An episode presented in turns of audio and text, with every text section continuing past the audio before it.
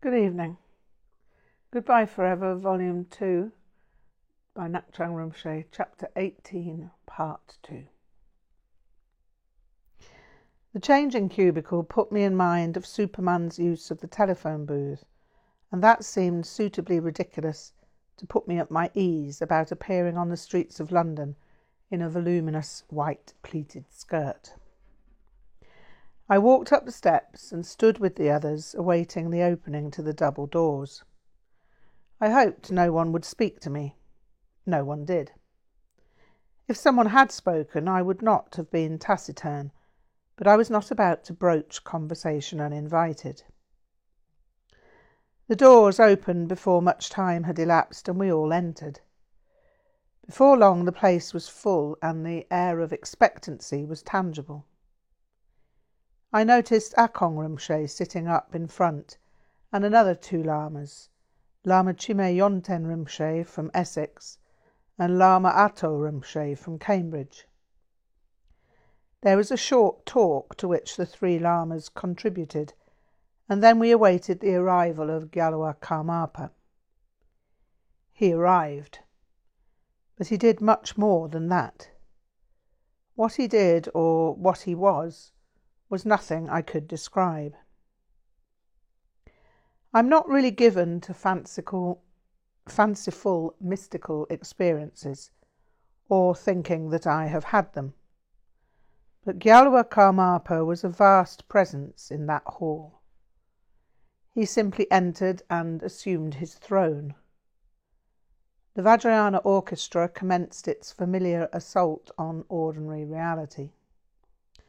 The long horns, with their menacing combination of jangle clatter and growling rumble, were the foundation of the sound. The shawms were the high wailing vibrato descant. The drums and cymbals added another layer of bass and treble with a contrasting texture. This was punctuated by the bells and handheld damaru drums.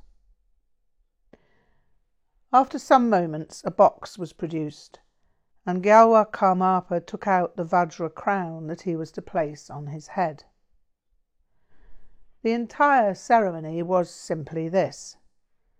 He placed the crown on his head and held it in place for how long? I have no idea. Minutes? Hours? It was timeless.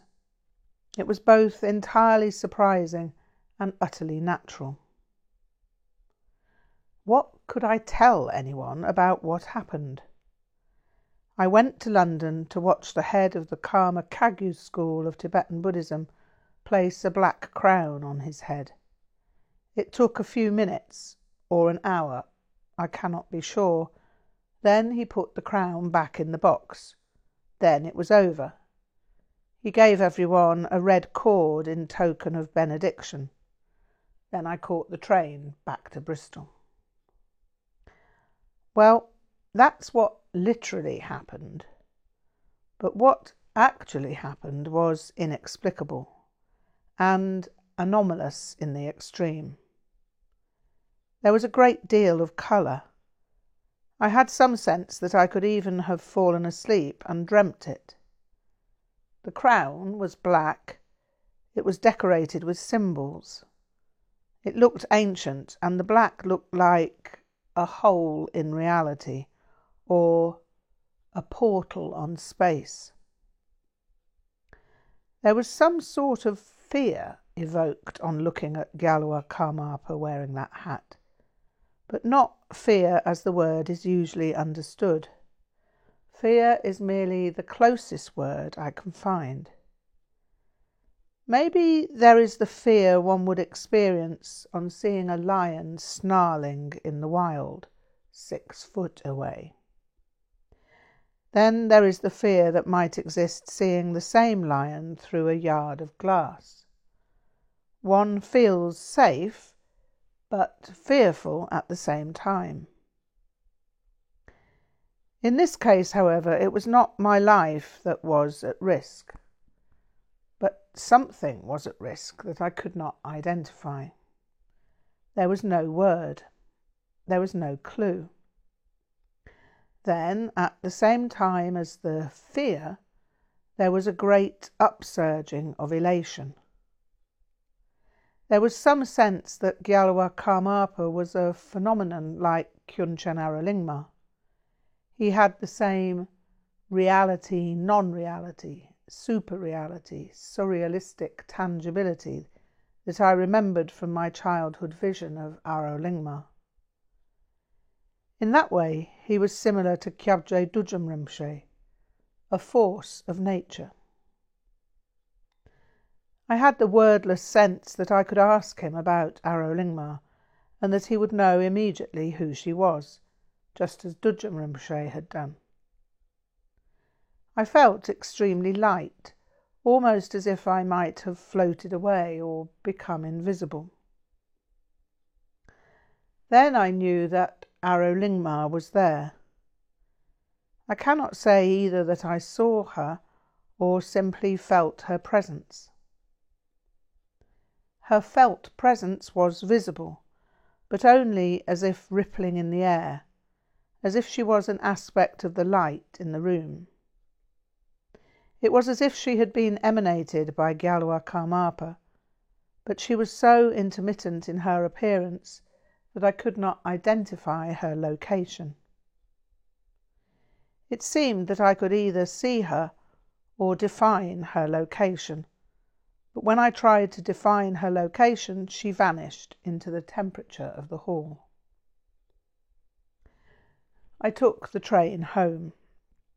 It was simple. Nothing happened other than falling asleep but I woke up before the train arrived at Temple Meads Station in Bristol. I decided to walk to Hotwells rather than take a taxi. The ladies would have gone to bed by the time I got back.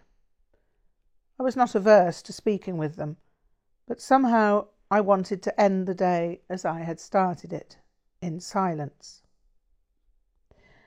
I'd happily tell Penelope, Rebecca, and Merrill what my experience had been over breakfast the next morning. I hadn't walked a mile before I wished I'd taken a taxi. My rocket bag was heavy with books, and the walk felt a little too arduous after a long day in London. When I finally got back to the house in Hotwells, I was tired but content. The ladies had indeed gone to bed, but left me a note with a rather delicious ham, cheese, and mustard sandwich with thinly sliced onion and tomato. It was just what I needed before retiring for the night. Strangely, I did not fall asleep as soon as I turned out the light. That was not what I'd anticipated. I lay in the dark, not feeling quite as exhausted as I'd expected. I've never had trouble sleeping, so it didn't worry me. I simply enjoyed the thought free state in the dark. Thought free? Yes, thought free. Nothing to think. Gyalwa Karmapa was not exactly within the realm of conceptuality, so images of the Vajra crown were free to arise and dissolve without my intellectual interference. Then, after what felt like momentary conscious oblivion, I knew that Aro Lingma was present. Aro Lingma was always present before I became aware of her. She was simply there. But this time she was wearing what appeared to be regal robes. A white shawl with panels of green, red, white, and yellow on the sides it was emblazoned with lotus flowers around the border panels, each in one of the five colours. There were lotus flowers in each of the five colours that bordered each side, and vajras on the blue stripe down the middle of the shawl. She otherwise wore white. She wore a red lotus hat on her head, like the one sometimes worn by Kyabje Dudjom Rinpoche but with white lotus flaps between the outer red lotus flaps and the hat itself. The detail of the shawl was absolutely clear. It was also clear that the pattern would be reversed for a male Lama lotus flowers on the middle blue section and Vajras around the edge. The hat for a man would be white with red lotus flaps beneath the red. There was a banquet of detail, and the details continued to unfold and unfurl. Aro Lingma displayed many different costumes and many different hats or crowns. I could not tell how the costume changes or when they changed because I was always aware of them fractionally after the change had occurred. It was almost as if no change had occurred, and that there had been the same costume throughout her visionary appearance.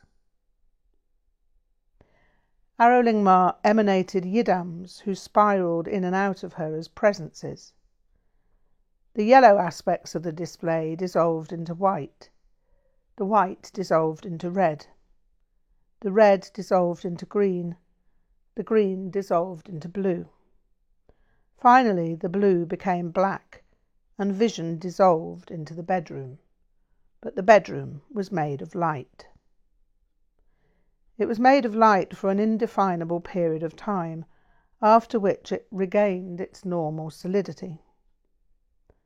The memory of light remained, however, and a determination arose never to forget what I had witnessed. I lay there, absolutely still, for some time longer before finally falling asleep in gradual increments. The increments dissolved into each other just as the vision of Aro Lingma had dissolved. There was a sudden expansion of light.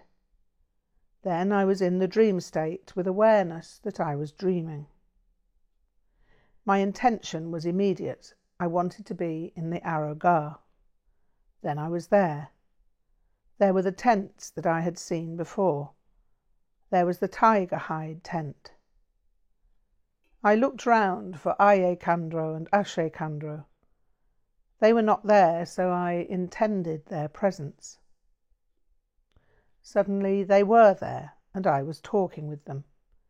But I was no longer who I thought I was, and I was not speaking a language I understood.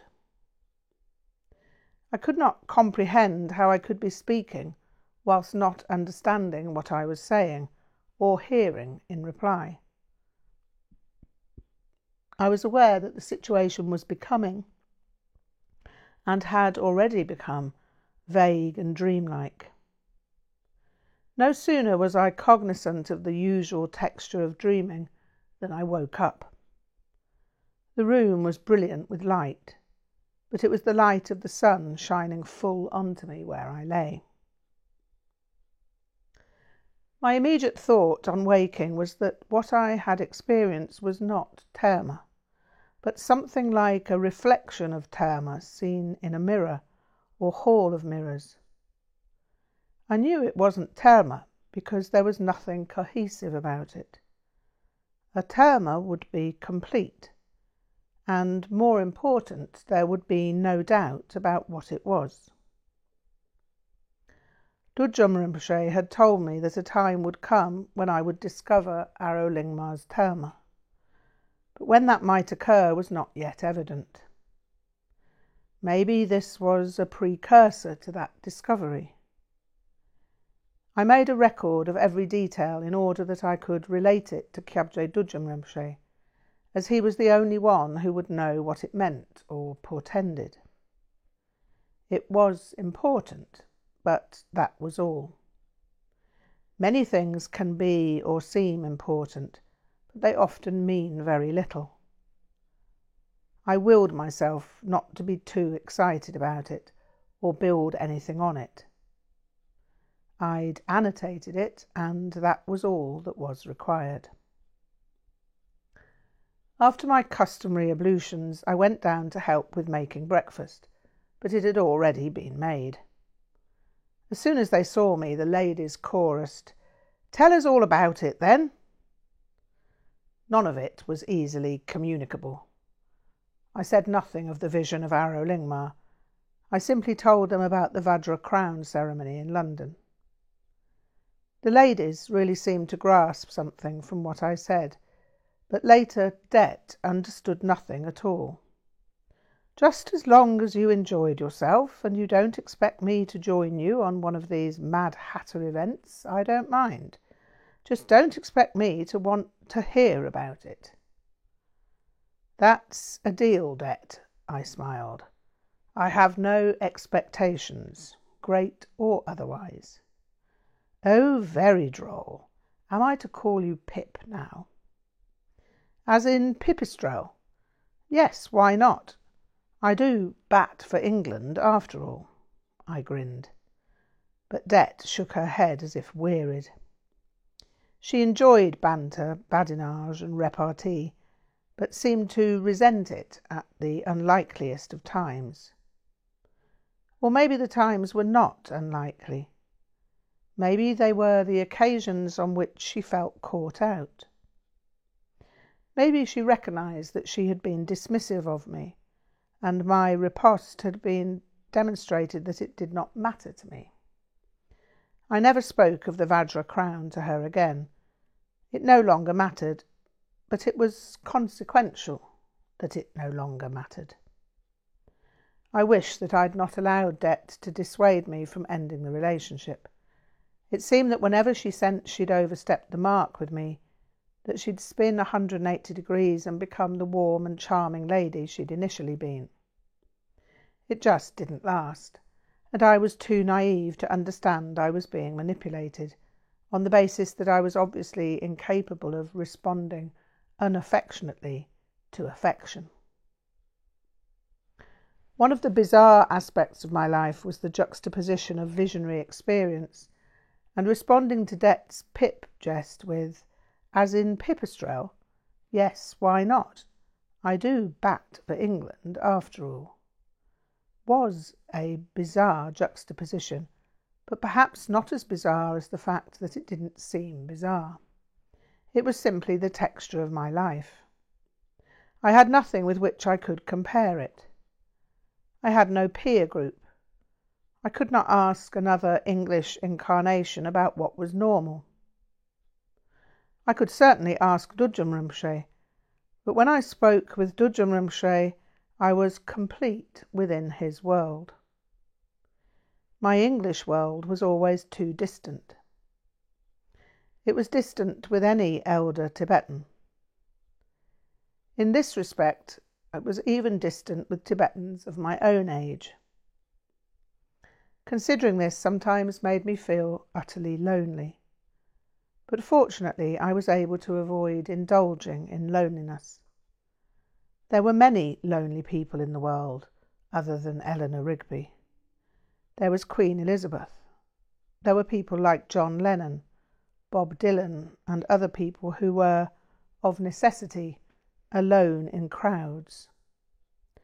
I was not alone in being alone. Maybe everyone was alone to some degree. Derek asked me about the Vajra crown ceremony as I'd had to request a day away from art school, and he was genuinely curious. Marvellous! Simply marvellous! For something so remote to be available in London, it must have been like time travelling. Yes, that expresses it well, I replied. I wasn't even aware that it was the Friends' Meeting House in Euston. That seemed to vanish, and all I saw was Gyalwa Karmapa.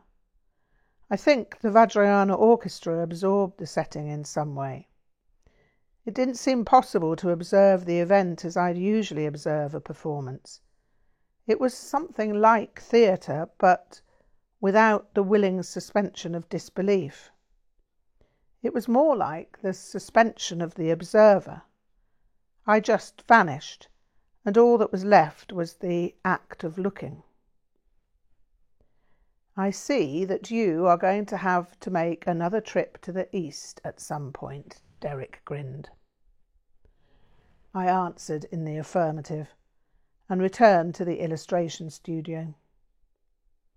It struck me that Det had her own particular problem or difficulty with religious experience. She seemed to feel obliged to mock it. That she also mocked me was no massive inconvenience, but it meant that we had no real relationship. The Vajra crown ceremony was evidently something I could discuss with the ladies in Hotwells and also with Derek Crow. The subject was therefore not as bizarre as Det deemed it to be, and nor was I. I was fairly ordinary in many ways, as had been pointed out to me by Kate in Liverpool. My life was going to be a strange mixture of worlds the world of art school and the Tibetan world. Both were essentially art, but they seemed worlds apart to Det. Could I bring these two worlds together? There was tanka painting, of course, but that was not really art as I'd studied it. Tanka painting was certainly a field I'd explore, but it didn't cross the divide between art school and Vajrayana. I didn't want to become one of those esoteric types who painted their own tarot decks or whatever. I didn't want to create Western tankas or weave Vajrayana symbolism into my paintings. That seemed a waste of time and an insult to both traditions. It also seemed the surest route to manufacturing cliches and bizarre art. It occurred to me that there was something essential that would translate itself, of itself, if I could only discover what made it all function.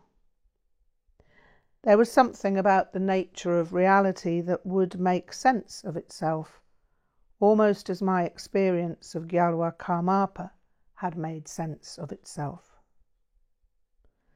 That timeless sensation of experiencing Gyalwa Karmapa must surely be accessible in roots and branches, in rivers and streams, in clouds, in frost and snow it must be accessible in everything.